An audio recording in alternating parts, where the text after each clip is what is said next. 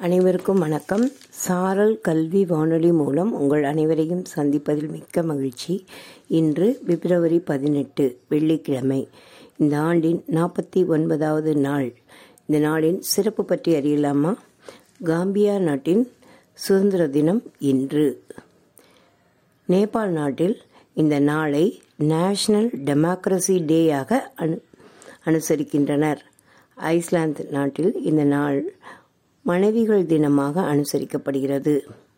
இந்திய ஆன்மீகவாதி ராமகிருஷ்ண பரமஹம்சர் அவர்களின் பிறந்த தினம் பிப்ரவரி பதினெட்டு.